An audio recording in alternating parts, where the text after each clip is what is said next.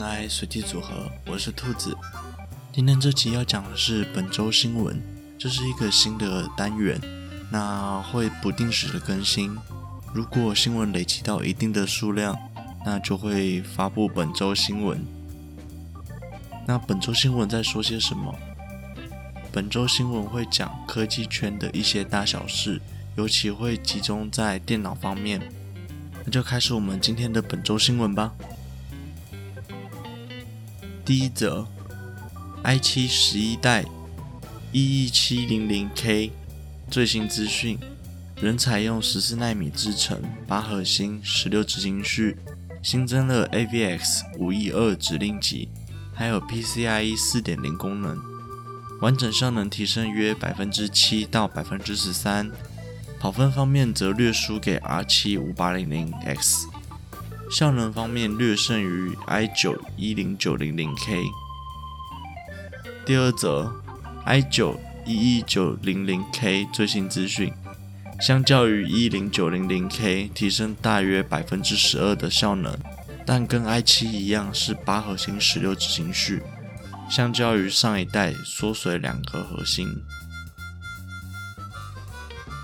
第三则 ，AMD RX 6700XT 发表，锁定 2K 到 4K 用户，最高支持 4K 120fps， 最高 8K 60fps， 对位 N 卡的是2080 Super， 也配备了 96MB 的无线缓存，功耗约在230瓦。供电为8+6 pin。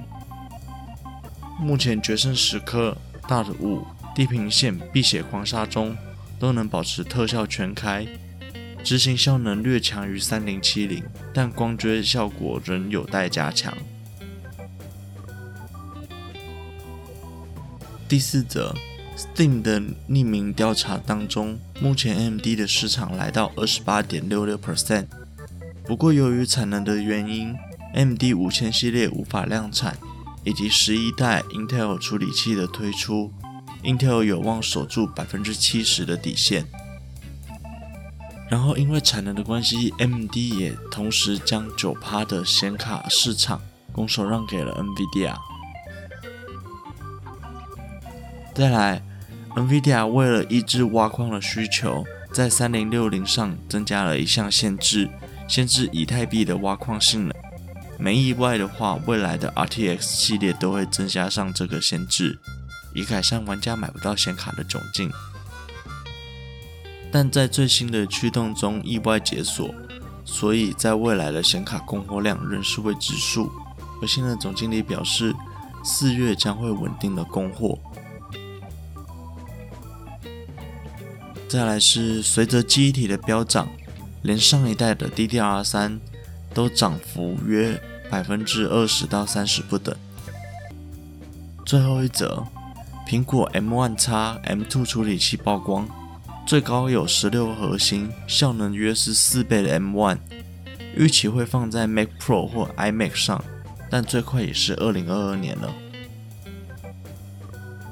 有什么问题都欢迎私讯问我哦。喜欢 ANI 随机组合的朋友，现在都可以在 SoundOn、Apple Podcast、Spotify、Google Podcasts、KKbox 上面搜寻到我们的节目咯。另外 ANI 随机组合有自己的 IG 啦， IG 是 ANI_RAND.COMB， 欢迎追踪、分享、留言。这期节目就到这里结束了，我们下周再见，拜。